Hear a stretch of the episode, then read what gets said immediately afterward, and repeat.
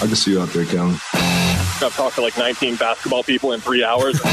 Arizona Sports. Our Suns mega mind, Kellan Olson, joining Wolf and Luke to talk about the Phoenix Suns. Now.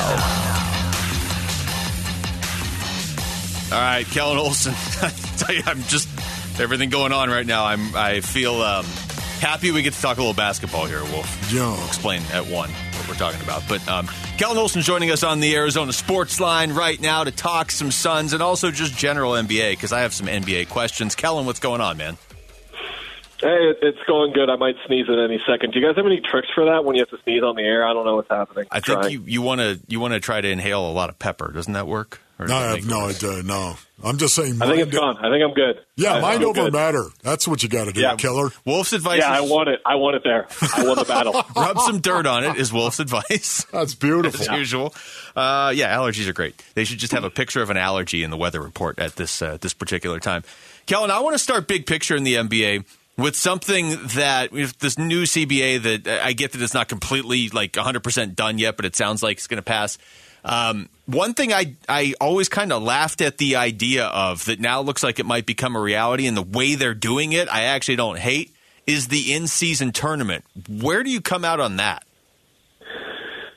I, I I need to wait and see how it goes, to be honest, because the the motivation behind it is to have some something in the middle of the season that means something and has stakes. And the cash incentive, I believe, that was reported was five hundred thousand dollars a player. Yeah. So they they hope that that type of incentive uh, will fuel the players to treat the games more seriously beyond just the fact that it'll be counted as a regular season game. I just need to wait and see how it goes, to be honest, because there's going to be like one or good two good games in this tournament where everyone's going to suddenly go, "See, this is why it was such a good idea. Look at this great basketball game." And it's like, well, any night you can get a really competitive basketball game, so I kind of want to see what it looks like before uh, judging too much one way or the other. Yeah, I'm not sure what it's ultimately going to accomplish, but the part that I liked is that they are they're not adding games. Like they're just taking regular season games and making it into the tournament. Other than I guess the two teams that are in the championship of it have to play one extra game, but we'll see. Um,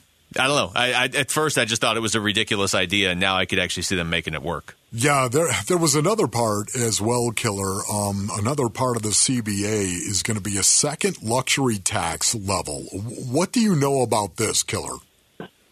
Yeah, guys, this is actually a huge deal for the Suns specifically because basically what has happened in the last five years, the luxury tax has been around for 20 plus years now. And basically what happened is at the start of the luxury tax, teams started to get into the luxury tax a bit too much, and they quickly learned how much those payments can really ramp up and escalate and just really hurt you uh, fiscally. So we saw luxury tax payments really calm down for about 10 to 15 years, but then a couple of owners with uh, a a whole lot of money and b a whole lot of money they were willing to spend to increase their chances teams uh, increase their team's chance of winning were willing to spend all this money. We've seen the Clippers with Steve Ballmer and Joe Lacob with the Warriors, most notably, including the Brooklyn Nets as well, have these crazy luxury tax payments in the last couple of years like nothing we've never seen before.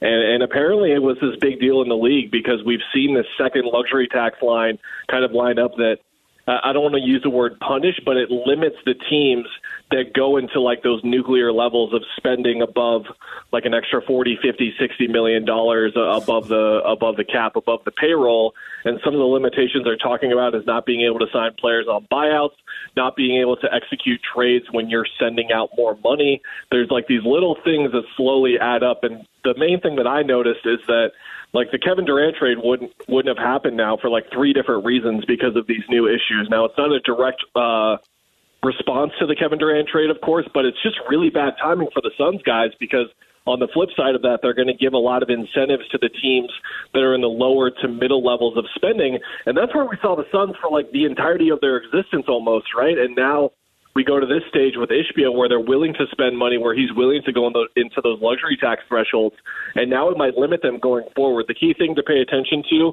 is when these get incorporated. It sounded like from Adrian Wojnarowski's reporting that it's going to be slowly doled out over a matter of the following season. So it's not like these um, indictments or uh, that's the wrong kind of word, but these punishments, like I was saying, would come. Limitations would come next season, but they're going to come in the next couple of seasons. And it comes at a time where the Suns are going to spend a lot of money because uh, they're trying to win, and they have Kevin Durant, Devin Booker, Chris Paul, DeAndre Ayton, four guys who make a whole lot of money. Yeah, I'm glad you laid that out the way you did, Kellan, because that that's how it initially read. Was like this isn't the, the Suns are willing to spend all this money, and now the league is essentially saying, hey, we don't want you to do that. One more on the CBA because I do think load management is is obviously an issue for the league, and, and they are they're trying, I guess, they're trying to make uh, eligibility for postseason awards like the All NBA team, which obviously means money for the players that make that uh, those teams, and MVP.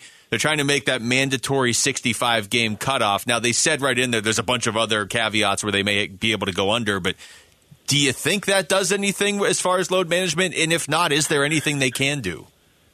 I don't know about myself, but it seems like the league sure thinks this will solve some things, right? They think that with this incentive, players are not going to feel as motivated to sit. But this speaks on what I believe is a giant misconception around the sport in general right now and the load management era is that this is the players making this decision. Like, eh, sure, sometimes it is the players, but most of the time, guys, it's the teams. Yep. The teams are holding out their guys.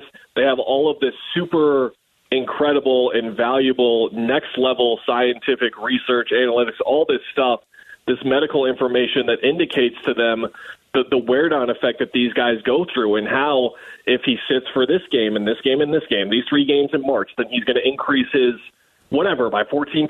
Like they have all of these crazy numbers that they work through that tell them that there is a added benefit with all of the sports science stuff that has been advanced in the last 10 years or so. So it sounds like with this they they believe that the players will want to play more and hit that threshold. But at the same time, uh, a good val- a good valuable example someone brought up recently is last year. Jrue Holiday played for four seconds in the last game of the season. He went over, fouled someone, and checked out and was done for the day because he wanted to hit his bonus for a game threshold, and he made three hundred thousand dollars or whatever. So we could see that. We could just see guys with two games left in the year at sixty-three games just come in for five seconds. So there's this whole mess of things that can come with it. But if hey, if it gets the stars to play more, sign me up because I did not see Shai Gilgeous-Alexander play basketball live this person uh, live in person this year, and that made me frustrated. And I could not be looking at Nikola Jokic in person yet as well. So that there are parts for me as a basketball fan and people attending. I'm sure that'll be excited by this. So, Killer, how do you expect the Phoenix Suns to approach these last four games?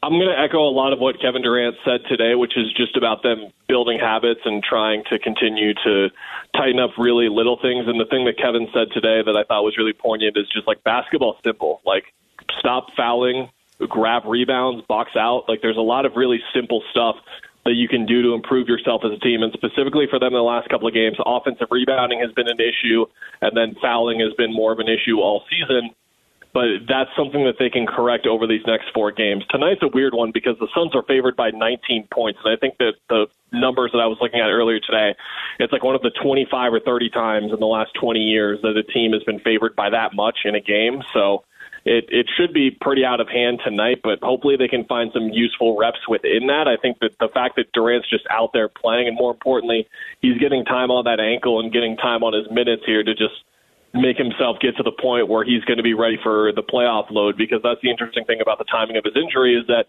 you want to get him off a minutes restriction, sure, but we're going to be looking at him playing 40 plus minutes, not in every game this postseason, but certainly the majority of them. When we get to games five, six, and seven, like he's going to be in the low to mid 40s. So he, has got to get that going, and that's something that he's going to be able to do here in these last four games. Yeah, talking to Kellan Olson, uh, you know, after the game tonight, they potentially, but before they hit the floor on Thursday, could have the four seed locked up. It's not just the back to back on Thursday, Friday, Kellan. It's the fact that they play three games in four nights to end the regular season. Now they get basically a week off after that before their playoffs start, but. Uh, you have any indication on how they may handle either minutes or you know games for guys like KD and Booker and Paul there?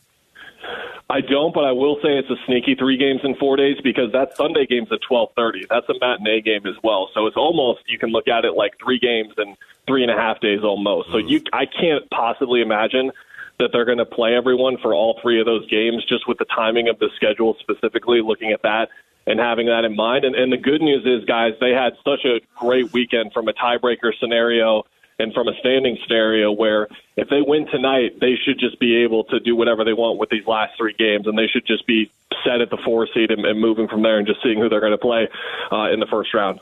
Does it break your heart that the Mavericks are three and ten in their last thirteen? Uh, a, a little bit, Wolf, because I like to see the best players on the biggest stage. And Ah. It's going to be a bummer that Luka Doncic and Kyrie Irving might not even be in the plan. I bet you didn't expect that answer, but I did I'm not. team see the best basketball. Yeah. I want to see the best basketball. And if you're going to tell me that it's better for the sport and, and for the Western Conference and just like us as basketball fans to not watch Luka and Kyrie on that kind of stage, I would disagree with you. See, I well, you know what? I will it, disagree with you because I can't stand the way he approaches competing. I don't. I can't stand it. Trying to trick everybody, trying to flop his way. I, I can't stand that approach. I don't. I don't like it. I don't enjoy it. At You all. just called. You just got called for a blocking foul, Wolf. I apologize. Sorry Just about that. Well, now you get to watch Josh Giddey and Jalen Williams and Jalen Williams and Jalen Williams on Oklahoma City. Kellan, great stuff, man. Thank you for the time as always. Yep. Thanks, guys.